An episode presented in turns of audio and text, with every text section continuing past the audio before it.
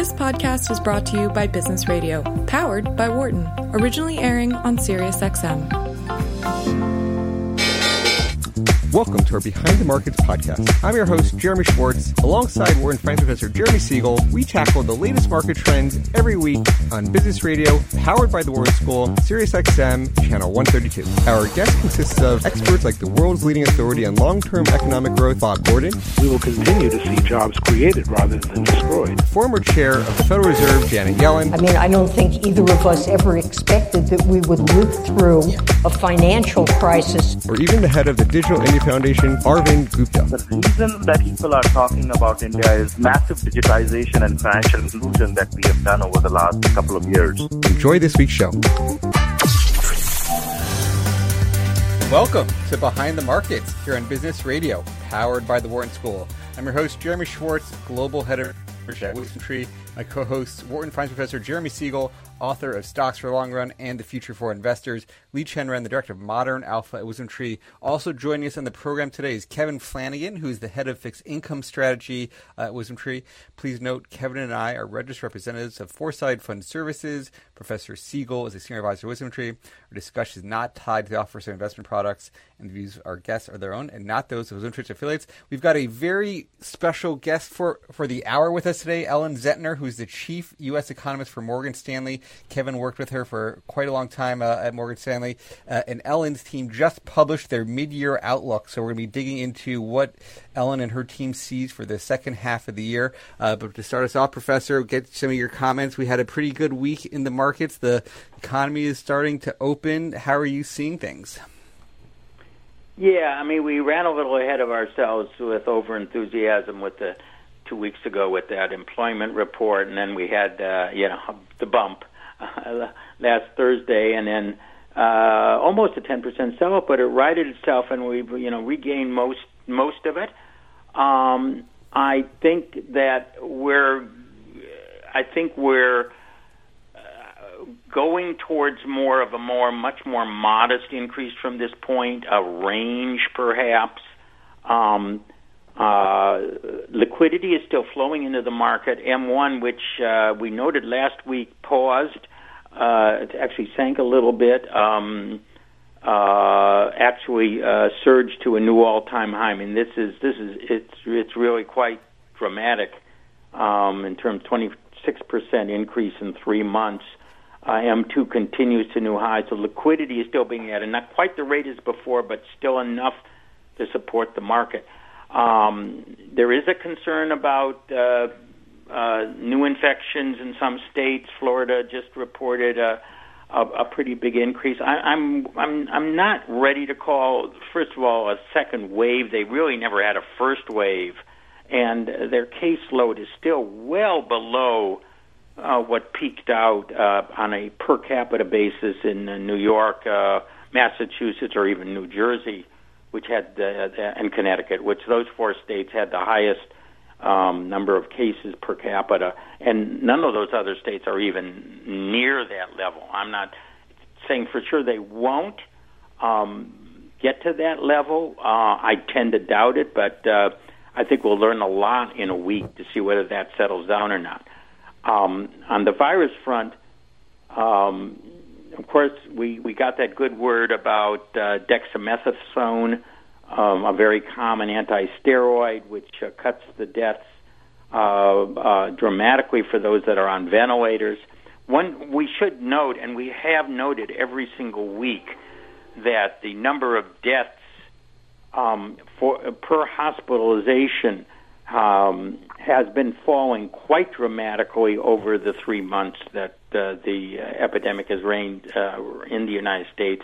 We've really cut it by a half in terms of just techniques that we've learned how to uh, administer, uh, and dexamethasone is just another bump of, of treatment that is lowering um, the death rate uh, on that.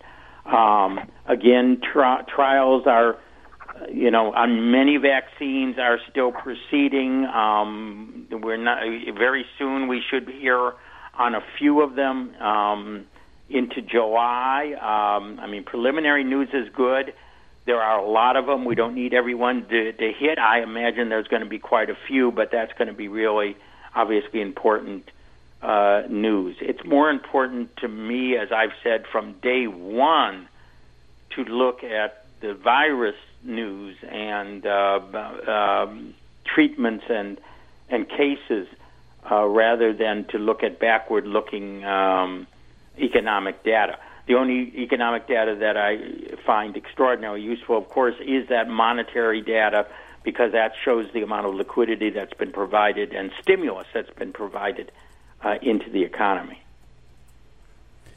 Um, so when, when you said range bound market, uh, is it the the range bound back to the highs of the, the U.S. Yeah, and, and I, I would get... say. I mean, we could be on a slight tilt up, but I, I mean that big forty four percent gain. I think for for the next three four months, I would say.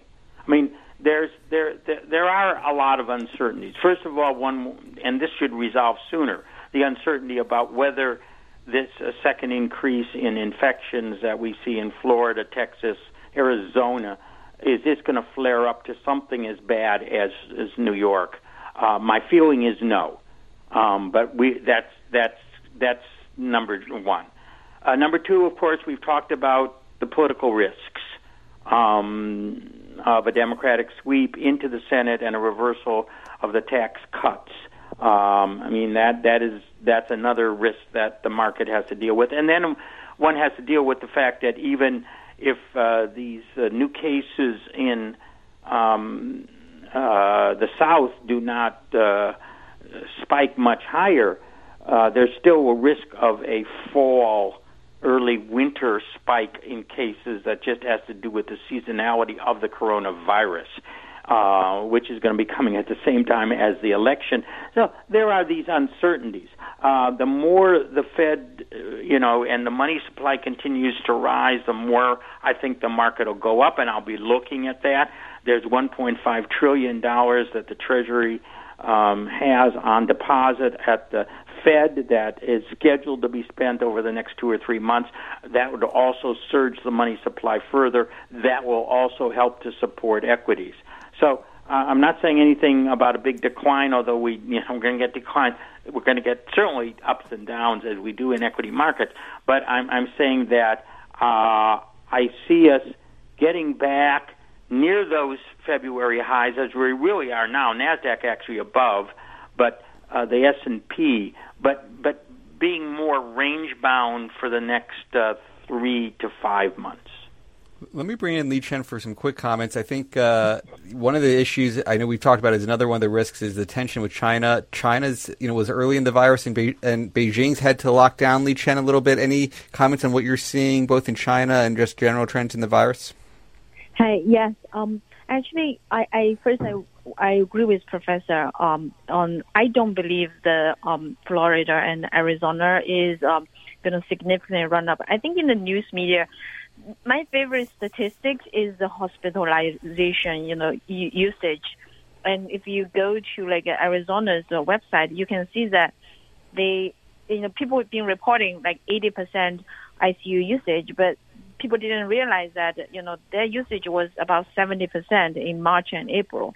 So from 70% to 85%, it's not that huge a jump. And if you look at the uh, ventilator usage, they, they have like only 40% capacity usage. So there's a, even if there's a run up, the hospitals have, uh, at least in Arizona from, from their dashboard, you can see that they have still pretty good, uh, capacity.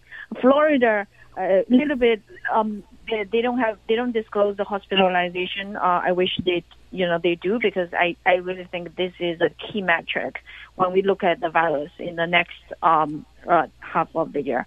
Because, you know, um, the number of cases it, it's not really the best indicator because it's it's so dependent on testing, and that is related in in the China situation as well. Um, first, I I I don't believe it it will be a, a significant flare up because in Beijing, um, they're testing like seven hundred thousand people, uh, you know, in the last week. So and then out of all these tests, you have about you know 200 cases. Um, half of those cases are in some in some cases like more than half um, it's low symptom or no symptom. So I think the number of cases uh, um, sometimes can be very skewing when people think about uh, this virus. And of course, you know, in the end, we don't want people to get healthy, but we really need to rely on people, like you know, personal responsibility uh, to to to to take, you know, instead of I don't see any potential lockdown, you know, will be needed. Now in China, the situation is a little bit, you know, sensitive because Beijing is, you know, the center and political. There are lots of reasons there, you know, for for a little bit more strict uh, lockdown. But I I don't believe that will be a significant issue. Yeah, I want to agree with Liqian on, on on on on all those things. Well, one should also remember that um, there, there's a lot of precautionary hospitalizations um, that are that are taking place. As, as uh, Florida does have an elderly population, they're the ones at risk.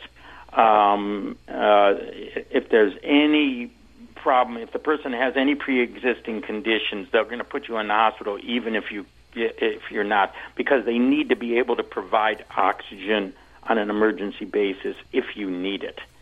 And uh, you know, so in a way, it's if you've got the capacity, um, uh, and the insurers are going to pay for it, uh, they're going to put you. They're going to put you in.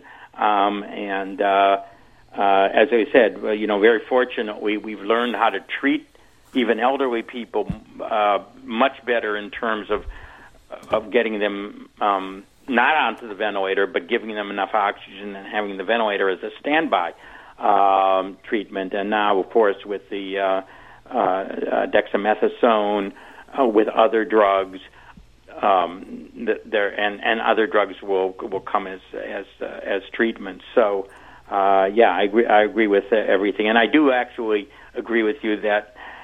Uh, I, I, it seemed to get blown out of, of I mean, I, I maybe Liqian can tell me. It seems like China is almost paranoid about any cases. They they just want to totally step in and squelch them immediately. Um, yeah, I think. Uh, I mean, it's almost like a yeah, panic. We, we, we, you know that that you know President Xi built his reputation on squelching uh, Wuhan quickly. I think uh, you know the, let's let's continue to that same scenario, which only China, you know, China as a authoritarian country can can do whatever it wants. And I think uh, maybe one day, you know, we will have a longer conversation. My, I myself, you know, lived half of my life in China and, and half years here now, and I had started to understand a little bit more, in the sense that I think different uh, places, you know, the the government's role is very different in China, and that's you know somewhat reflected on some of the you know ex-state-owned strategies we research on. Um, in China, you know, government's role is a huge part of your life. So that puts government as part of the obligation as well. So, you know, if anything goes wrong, the government is indeed, you know, going to have to be blamed with, with all the media going on. So even in my hometown, you know, the every day, uh, the uh, every neighborhood have have a government official who, who, who is assigned to make sure everybody follows social distancing. So it's just completely different. Um, I would say a different way of life, you know, versus here. And you know, for this virus, you just have to, you know, every country found their own way to deal with uh, these kind of things. And in China, you if you're standing here, it seems, you know, so hard to understand, you know, why testing, you know, hundred thousand thousand people, you know, with with a, a smaller market, but that's just, you know, a different the, the way it, it, it is the expectation of the government is also different, and also, you know, how the government uh, officials personally they are being held accountable, which um, you know makes them like from if you see from here, it feels very extreme. Some of the measures.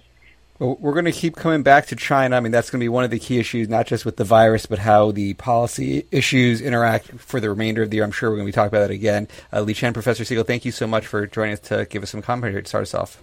Thank you very much. Yeah. Talk to you again next week. Let me bring in our special guest, uh, and as well as Kevin Flanagan, head of fixed income strategy at Wisdom Tree. We have Ellen Zentner, who's the managing director and chief U.S. economist for Morgan Stanley. Ellen, thank you for joining us on Behind the Markets. Yeah, you bet. Nice to be on with you guys. Uh, maybe you could give us a little bit. So uh, you just re- released your second half outlook. How do you see the world? What's your sense of where we are in the reopening of the economy and how that's going to develop? Yeah, so uh, you know we've got um, a really good spate of data coming through now, and you know it's for structural reasons. We shut down the economy, um, and so you know whether it's a shutdown of the economy or just a cyclical downturn, what kicks off recoveries is pent up demand coming through, and pent up demand, as you can imagine, would be even more uh, pronounced in this case, uh, given that that activity just was not allowed to go on for a time. So uh, motor vehicle sales is, is a great example of, of pent up demand uh, coming through. But we, you know, we saw this in um, the retail sales report, uh, where after a record drop, uh, uh, you have a, a record, you know, double digit increase. Um, and so this is all to be expected. Um, and we should continue to get a flow of good data as, you know, we're still getting data on the month of May. We know through the month of May, states were moving through more phases of their opening. That continued in June. I sit in, in New York, where, uh, in New York City, where we only just started our phase one, uh, last week. Uh, and so, um, that data should continue to come in positively as we're opening up. So that's, I'm sure, uh, Siegel would tell you, driving a lot of the market sentiment because markets extrapolate that out and say, okay, yeah, you economists who are always the dismal scientists, are telling us that, okay, we brought millions of people back to work in May, but we're still 20 million jobs below the previous level. Retail sales jumped, but we're still more than 40 billion uh, uh, lower than the previous level. I hear all that, but we're looking forward, and markets are extrapolating and saying, yeah, but this, shows we're climbing out of the hole. Um, and so you know, that's where we are right now with the, the data as it's unfolding. Um, what I'm more concerned about and why, you know, I always try to, to temper elation over, over data when it's coming through for, uh, on the good side for, for structural reasons is what happens. So these would be some of my burning questions, you know, or concerns. What happens, um, six months from now when government support is running out and the unemployment rate is still high and we start to get a handle on, a better handle on how many jobs have been permanently lost because we will have permanent job loss uh, uh, out of this, but we don't know how much that is.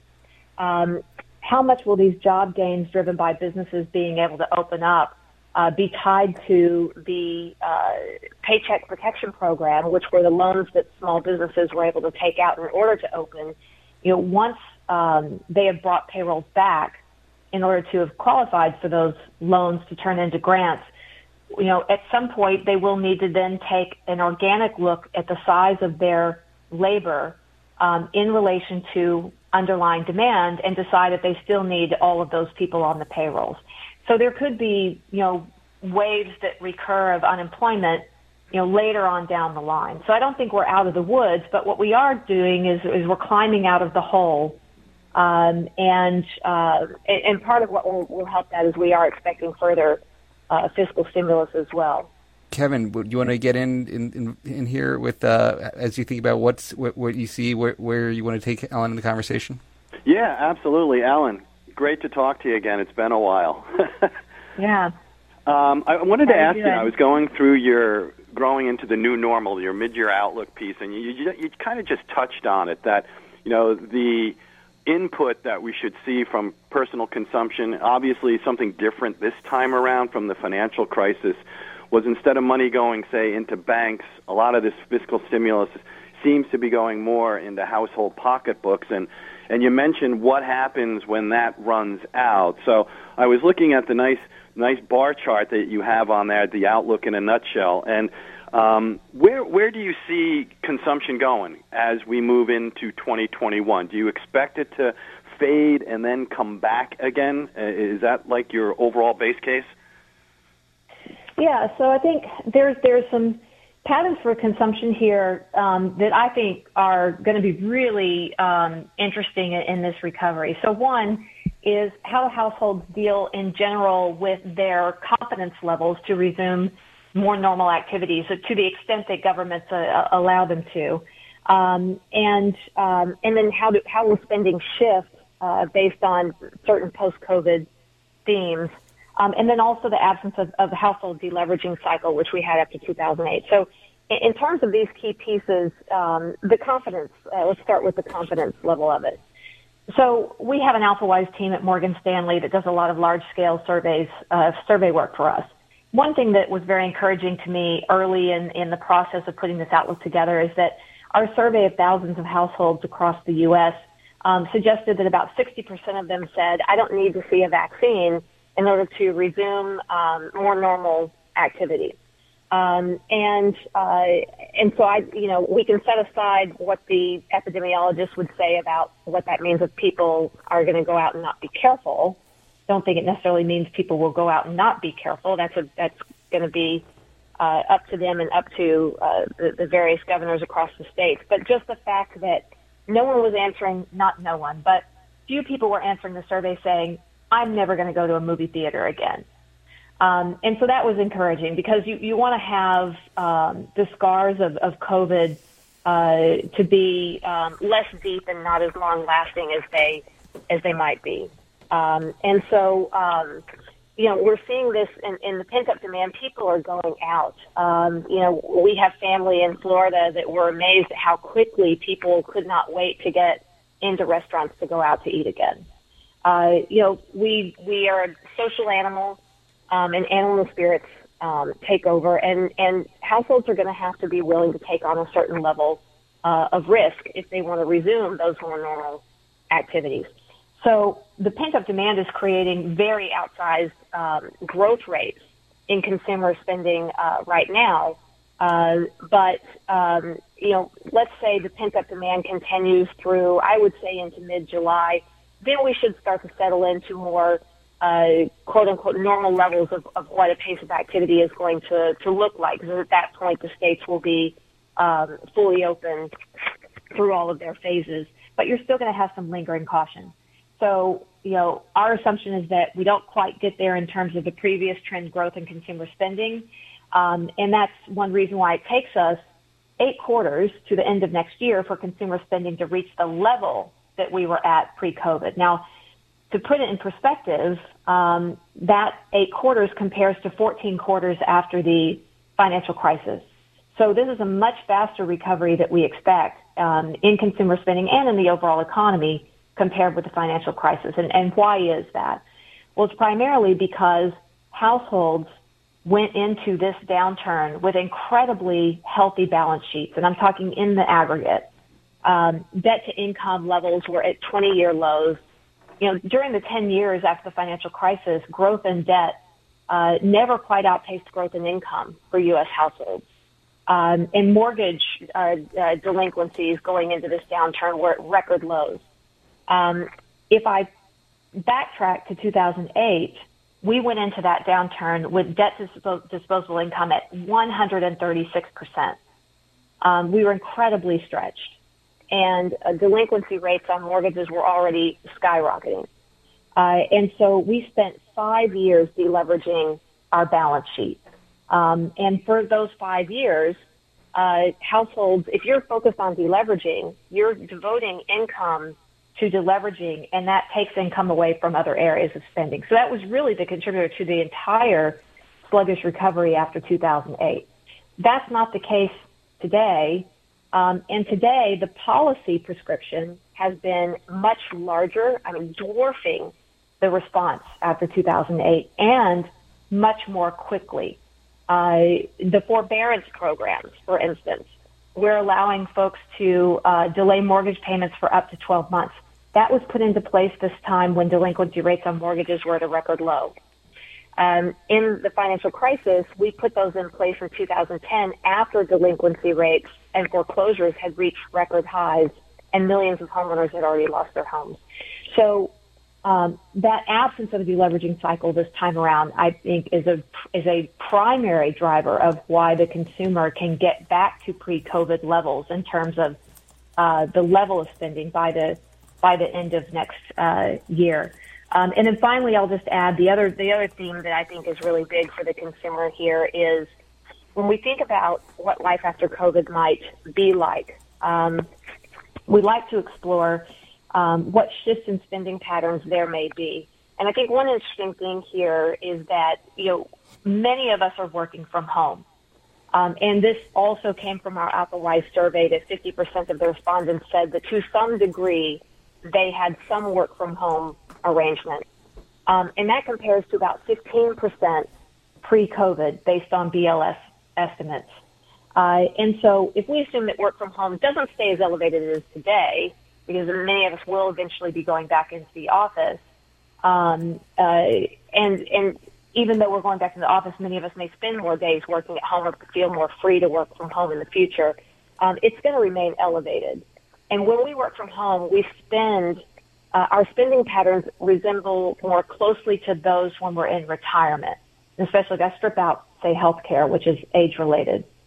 Um, and so that's interesting because it means that we can anticipate, you know, where some of the shifts in spending will be. So those are some of the themes that I, that I think you know we are thinking about now um, at Morgan Stanley, and I, I just think it's it's going to be the meat that really great research is is uh, made of um, for years to come as we try to continue to digest these longer term effects uh, from COVID. Well, well, I know the Flanagan family is trying to do their best for consumption because I'm seeing a FedEx truck pulling down my driveway uh, as we speak. So um, the other thing I wanted to ask, because I know Jerry, you probably want to get in that that half hour break just real quickly. I know things we've talked about in our asset allocation conversations at Wisdom Tree is real estate, and you kind of started touching on it a little bit with the stay at home. I mean, it, it, where do you think, not necessarily say residential real estate, what about commercial office space? What are you guys thinking about in, in terms of where we go from here in this post COVID world? Yeah, well, I think um, our CEO, James Gorman, was one of the first to come out and say that the reality of this is we'll need less office space. Uh, and, um, and and I think that would be broadly the case for many companies. Uh, and so, because we would have more work from home arrangements, so that has implications for CRE, commercial real estate. Um, there's going to be a tremendous overhang uh, that needs to be worked through on the back of this. Uh, you might see more re- reallocations of, of uh, the workforce outside of city centers. I mean, the the it takes crises like this to uncover, you know, where the gaps are in business continuity programs. Those BCP plans will need to be adjusted uh, across companies. Um, you can't have all of your eggs or employees in one basket, um, so there has to be more diversification there. Uh, and, um, and, and uh, you know, besides CRE, on the residential front as well, I mean, we always laugh on our team. We have our one person samples. So my one man sample is the millennial on my team that is now considering moving out of the, the of New York City um, and moving outside of the city. Never thought you'd see a millennial, uh, a childless millennial moving outside of New York City, but, but these are the types of things that people are thinking about because of the the risks uncovered by something like COVID. One of the big topics we've been talking about on Behind the Markets, Professor Siegel has been discussing his view on the all the fiscal support that's coming into the system, how it differs from the financial crisis before. Uh, you know, all the quantitative easing by the Fed is not just um, sitting at excess reserves; it's actually getting out into the system. There, all you know, it's in people's checking accounts this time with you know the the direct support from the government how do you see? He's been saying he thinks as we open the economy going into 2021, and actually we do have a, a more normalized opening, the pent up demand you were talking about earlier. He sees inflation pressures. He thinks we're going to get three, four, maybe five percent inflation over the next few years, not just like a one year thing. How how does your team look at inflation? Is he uh, overly aggressive there? What what is your team's look on inflation? Well, uh, he's certainly aggressive compared with our expectation, but we have um, uh, our our global chief economist Chetan Ahya has put out um, what you know at first was a pretty controversial view of why there would be longer term higher structural structurally higher inflation. I think more and more folks are getting on board with that that view now. Whether it's three, four, five percent, I can't say because, of course, as an economist, I'm immediately going to pull in the Fed into this. Um, the Fed would never allow inflation to rise that high. Uh, and so you would be talking about uh, very high rates uh, of, of interest from the Fed uh, because to fight inflation and, and hold it hold it down. So they wouldn't they simply wouldn't tolerate that level of inflation. You'd have to take into account how restrictive higher interest rates would be on the economy. Um, but certainly, if the Fed were to sit back and do nothing and, and say, you know, let it run, then you could certainly get get to those those rates of inflation. But you know, I think the the um, uh, the uh, incredibly uh, high amount of fiscal and monetary policy stimulus and the aggressive response that we've seen there and the level of coordination that we've not seen since World War II is certainly a key piece of that thesis for structurally higher inflation in the future. But there will be other drivers um, as well. Um, so one, just how quickly are we able to recover to, to those pre-COVID levels? Um, studies have shown that the longer it takes uh, in recoveries that that that uh, the economy is sluggish, the more permanent damage you can do uh, to potential growth of, of the economy. And we certainly saw this after 2008. Now, again, we expect a, a, a relatively quick uh, recovery compared with uh, 2008. But there are other factors. Um, you know, the, the trends over the past 30 years that have depressed inflation, we cannot assume that they will still depress inflation over the next 30 years. So think about the nature of this downturn. You know, fiscal policy activism is likely to be uh, a, a, part of the fabric of our institutional uh, response um, going forward. Uh, after this, there were um, inequalities that that was never addressed after the financial crisis that we need to address now. We've just uncovered how many people, more people than have ever gotten support before, need it in deep downturns like this. Um, I also think that policymakers are becoming more and more dissatisfied um, with the very low share that labor gets in profits and GDP in our economy, uh, and uh, and so you're going to see, um, uh, you know, uh, titans of, of industry um, uh, you know, focus on them, increased focus on them to do something about raising their labor share of profits. Um, and uh, and then think about deglobalization. You know, it's a very slow moving uh, trend, um, but a lot of these factors all point to higher inflation in the future than certainly what we've experienced over the last um, several decades. Hey, Ellen, I just wanted to ask you know, you, you brought the Fed in to the equation. You know, you and I have been doing this a long time, and we we've seen obviously, you know, a, a record where you do get policy mistakes from the Fed, and this time around, you know, you mentioned letting it run hot, and, and you know, based upon you know, you know, Powell, his press conference after the the Fed meeting, his Humphrey Hawkins, I'm dating myself, uh, testimony this week. You know, it, it appears the Fed at this point, right, has no appetite that they're going to make sure things are up and running and will probably be far more cautious and and probably very cognizant, right, of all the criticisms they got with their late cycle rate hike at the end of 2018. So, what do you think the chances are that they do make a policy mistake this time around and that you could actually see, you know, inflation not by their design perhaps, or at least what they were trying to prevent, but maybe it does get to 3 or 4%? Yeah, so um you know, it's uh, if it gets to three to four percent, I guess the point is that it won't stay there for long because then the Fed would be scrambling to catch up and tighten financial conditions to slow the economy and put downward pressure on inflation. Um, I'm not sure at this point higher inflation the Fed would consider a policy mistake. They are so desperate to get inflation higher. Um, I mean, you know, they have a two percent symmetric goal. Symmetric means that they, they, you know, uh, if it's been undershooting for a time, they'll tolerate overshooting for a time around that 2% uh, goal. It's been undershooting for, for a couple of decades um, on a cons- pretty consistent basis. Um, and some of that, you know, are the, the technological forces that have been in place, uh, demographics, the aging of the population, which could, has a gravitational pull on prices uh, as well based on demand shifts. Uh, and so, you know, those factors again are wrapped up in that whole thesis of you know what's not going to be depressing inflation as much in in the future. But I think you know the the Fed is going to be very tolerant here uh, of rising inflation for a time because they have this. Um, uh, you know, what we think is moving toward a makeup strategy where you take into account if you've undershot your inflation goal for a time, then you're going to uh, tolerate an overshoot for a time but you can't make promises that you might have to break later on. So, you know, coming into the September meeting, we think is a good time when they wrap up the framework uh, review of how they conduct monetary policy. We think they're going to make some changes to that inflation framework, explicitly uh, tying it to economic outcomes in their summary of economic projections tables, um, and saying that basically we're going to leave rates unchanged here um, for as long as it takes for inflation to overshoot for a time, as long as, because you have to have that knockout clause, um, as long as it's not projected to move above, say, two and a half percent over the over the medium term. Something similar to what we called the Evans rule uh, back after the the financial crisis, where they had promised to leave rates unchanged until the unemployment rate came down below a certain threshold.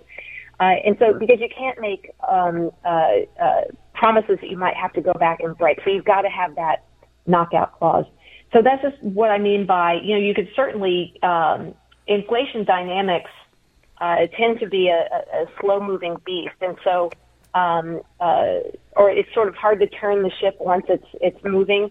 So once those inflation trends are uh, solidly in place, the Fed will be playing catch up if it thinks inflation is then getting out of hand. And so it can move to higher levels for a time until those restrictive interest rates push the economy down and start to exert that, that gravitational pull. So that's, that's what I mean. They're just not going to, there's no, there's no, uh, there is a limit to the tolerance. Let's put it that way.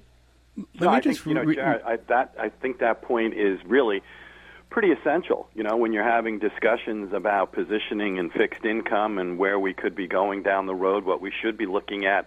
Um, I mean, Ellen, to your point, uh, you know, I, I agree 100% that the Fed's been undershooting for so long. They they probably would love to overshoot for a little while, but are there implications for that then, you know, say in treasuries, in the rate markets, you know, should we be focusing you know, on bringing in duration in fixed income portfolios in this environment, you know, looking as we've talked before about, you know, treasury floating rate strategies per se, even though the Fed's not going to raise rates anytime soon, but you know, having some kind of rate protection angle within your portfolio and oftentimes, you know, what I've always seen through the course of my my history here in, in the fixed income world is people usually start thinking about potential rate hedges. Not that we're, you know, um, it's lower for longer. You know, I, I I get that and things like that, but you know, if you see a 10-year Treasury yield going from where we are now, and if you just look at a 50% retracement back to one and a quarter or things like that, it's going to leave a mark, right? There's there's going to be what when I when I was at Morgan Stanley, um, we used to call statement risk, and unfortunately, oftentimes uh, advisors and by extension their clients, it's probably more on the client side, they usually look for rate hedges when the move has already begun, you know, instead of thinking about things and being a little bit preemptive or proactive. So I, I think it's going to be an interesting part of the conversation. I did a um, one, an internal office hours webinar yesterday. Here's a shameless plug, right? Uh, and I asked the question amongst the audience, you know, where do you see the 10-year Treasury yield 12 months from now. And, you know, it was, we're going to be over 1%, are we going to be below a half a percent, or right where we are?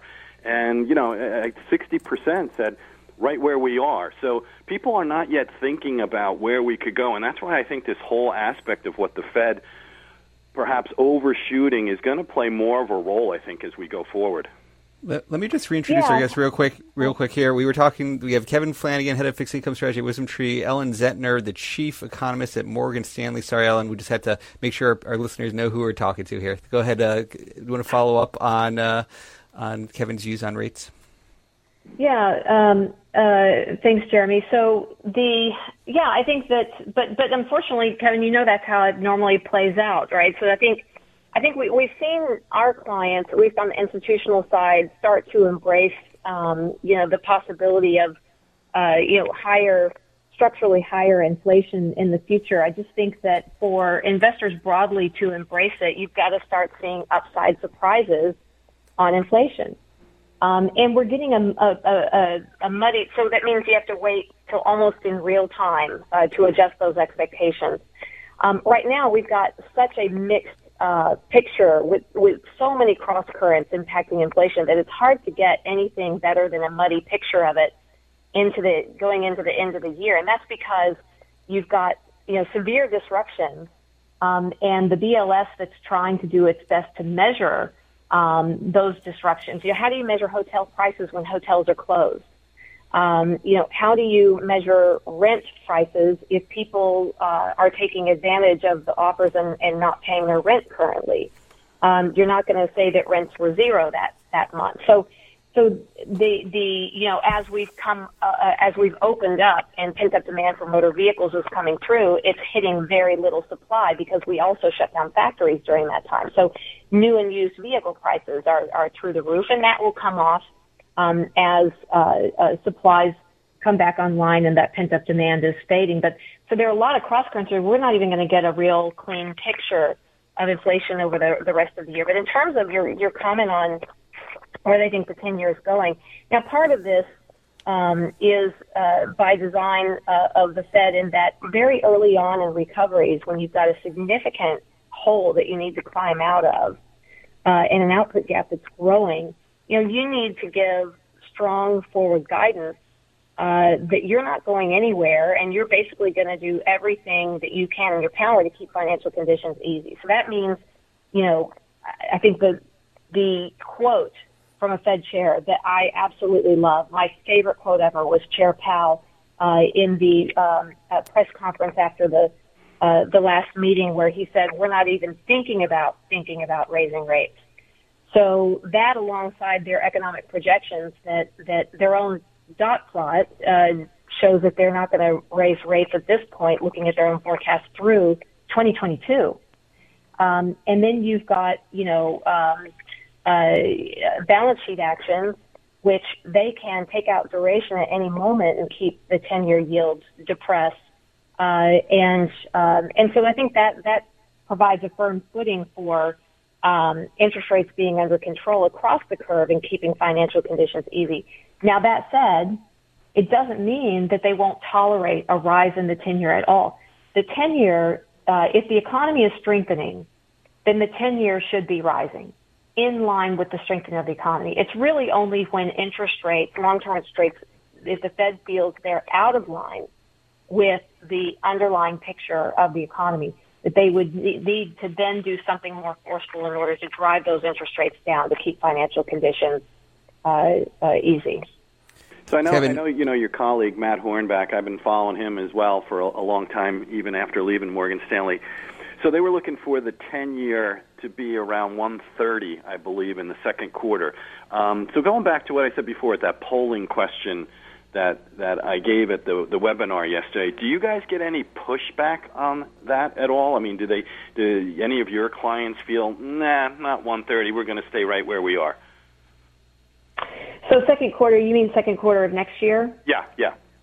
Okay, okay. I just wanted to be sure we're still in the second quarter now, and I know that's not his view. No, no, not quarter. this quarter. No, yeah, 12 so months from now. With, yeah, so the, the pushback that we get is similar to, to, to what I had laid out is, you know, oh, the Fed would never let the 10 year um, get that high. Well, you know, if, if you think about, so the work that we do at Morgan Stanley, we, we when we start a forecasting process, we start um, uh, more than a, a month ahead of actually publishing uh, the new outlook because it starts with the economists. We put together our global view of where we think the global economy is, is going in all the regional economies. And then we sit down with our strategists, and it always starts with the rate strategist, so Matt Hornbach's team. Um, and we work through our expectations for the Fed, the path of growth, um, and a lot of that feeds into how Hornbach is thinking about where interest rates will be. And so the shape of growth um, that we envision is that, um, know, I talked about the pent up demand coming through right now. We do have uh, the savings rate coming down that also fuels that demand. Um, later in the year, and I know the, the guests earlier on the show talked a lot about the path of COVID. Um, we do assume a second wave of infections. We assume at most selective um, uh, return to restrictions, um, not something that really hits the economy um, in a in a uh, certainly not in a way that we've just come through, but um, but that you might have some return to consumer caution as the media is reporting a lot of rise in second wave at that time, um, and then in the spring of next year with a vaccine, we have a notable inflection in growth as those households that were still cautious about the activities that comes off. Also, some of the high density services uh, area of the economy are allowed to resume again. Uh, and so you've got um, an inflection in growth. And so it's it's really around that time that the 10 year um, uh, is also rising to that that level or is that high in Hornbach's forecast. Um, and, and again, it goes back to what is a proper level for the 10 year that keeps financial conditions easy in light of a stronger fundamental backdrop. So stronger fundamental backdrop should come with higher interest rates and it won't tighten financial conditions because the economy is stronger. So the level of financial conditions needs to be commensurate with that. So basically the 10 year will be higher, but it's no, it's not tightening financial conditions because the economy is also stronger. I mean, you know, right? You think about it, it's fascinating. Here, I'm asking you a question with a 1.3% 10 year, right? You know, do you get any pushback yeah. with that? And, uh, if you just go back to it to where we were just a few years ago, that was the all-time low for the 10 year. You know, the other thing I just want to say from you know, I'm going to be I'm going to be selfish here, Jar, if you don't mind. You know, talking about things on the on the fixed income front.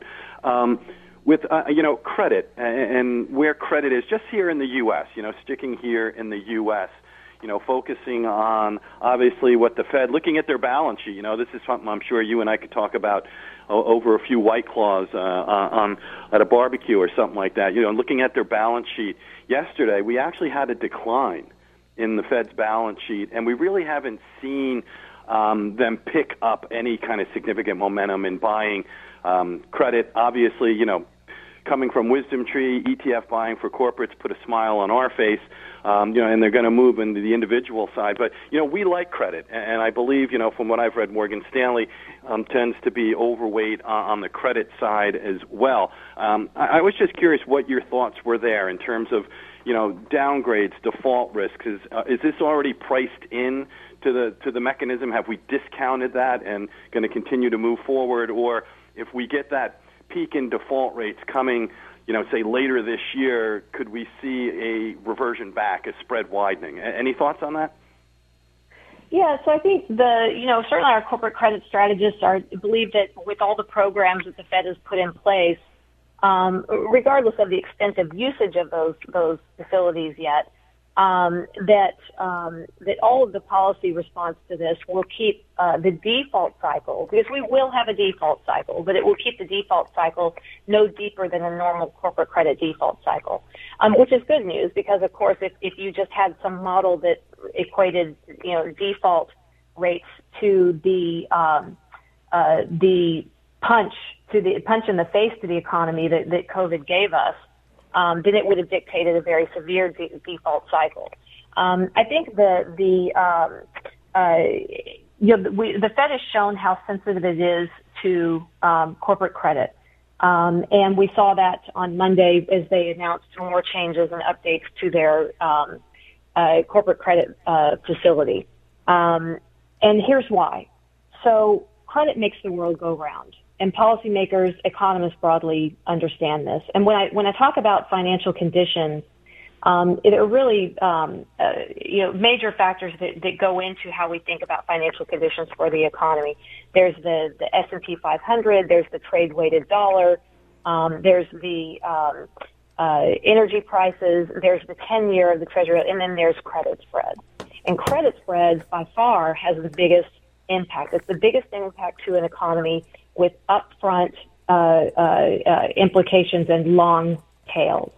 Uh, and so, um, if you're thinking about, you know, the parts of financial conditions, what do you care most about? It is credit. And this is one reason why we saw the Fed pivot to the sidelines so quickly uh, when they started dropping rates. It's because credit spreads started to um, blowout, and they know that that can have serious implications for the outlook for the U.S. economy. So they needed to get, in thinking about getting financial conditions to ease as quickly as possible, um, uh, after they they tightened up so sharply in March. Um, uh, of course, they focused uh, uh, across a whole host of, of facilities, but, but corporate credit is really where they needed to, the most gains.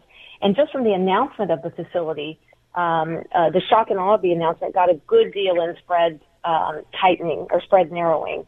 Um, and so, um, but the, the spreads overall um, were still at recessionary levels. Um, and so there was more for the Fed to do there. Um, and so some of the things they could do certainly was removing uh, the the, the um, restrictions to accessing the facility, um, beefing up their purchases, uh, you know, and and um, uh, and those were recommendations that were coming from our corporate credit strategists. Well, on Monday we saw the Fed make those changes um, and announce that it would start broad bond buying. Uh, it's because if you've narrowed spreads as much as you can just from the announcement of the facility, then you need to go above and beyond that if you want to get further spread narrowing from there. Uh, and so it shows you that at least on the credit front, they're going to continue to be very sensitive to what's going on with spreads there. And it's not just about getting them back to pre-COVID levels. Again, we've got an economy that's having to climb out of a deep hole with an output gap that's grown substantially. So you actually need financial conditions and particularly credit to be easier than it was pre-COVID in order to encourage, and this is what Powell reminded us in testimony uh, this week, to encourage the economy to get back to pre-COVID, uh, where we were pre-COVID, and especially on the unemployment rate, as quickly as possible. He could not have stressed that point uh, more than he did um, in the um, congressional testimony this week. Kevin, I'm going to give it to you for our, our final closing comments. Um, when you think about where we are in in this fixed income market, the high yield market, any closing thoughts on where people should be positioned in fixed income? Yeah, you know, I, I think from the overall perspective, overweight credit to rates, uh, shorter duration versus the benchmark, and uh, within credit, you know, do feel there's some opportunities. You know, some still some total return opportunities in the high yield space. Uh, specifically, I think you know if you're looking to play in the high yield space, doing it within high yield, traditional high yield, or what we do, screening for quality in our strategies. You know, looking at negative cash flow and removing those type of issuers out there um, over bank loans. I, I think that's probably where we should be looking. So overweighting credit, over rates, shorter duration versus the benchmark, and high yield over loans. I think that would be a, a nice summation of, of, our overall strategy going forward. Very good. This has been a great conversation. Ellen Zentner, Chief Economist at Morgan Stanley, Kevin Flanagan, Head of Fixed Income Strategy at, at Wisdom Tree. Thank you both so much for joining us on the program today. Thank you. Thanks, Jack. Like to thank Professor Siegel, Liqian, uh, as well as our producer Patty Hall, sound engineer Dion Simpkins. Have a great week, everybody. Thanks for listening to the Behind the Markets podcast. If you want to learn more about Wisdom Tree, visit wisdomtree.com. You can also follow me on Twitter at Jeremy D. Schwartz. I'd like to thank Patty Hall for producing our live program on SiriusXM channel 132 and our podcast producer Daniel Bruno. Join us next week for another edition of the show. Insight from Business Radio, please visit businessradio.wharton.upenn.edu.